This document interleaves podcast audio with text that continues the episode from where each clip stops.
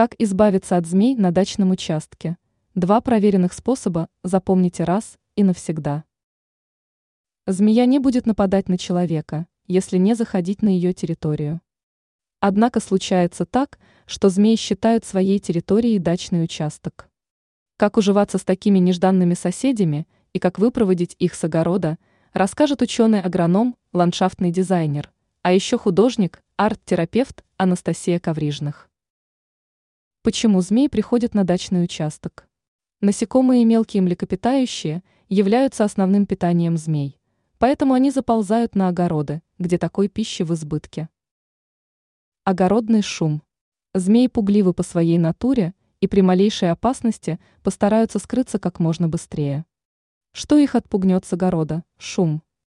Если вы заметили змею на своем участке, то не паникуйте, а включите музыку. Начните громкую беседу или работать с газонокосилкой. Сера и чесночные грядки.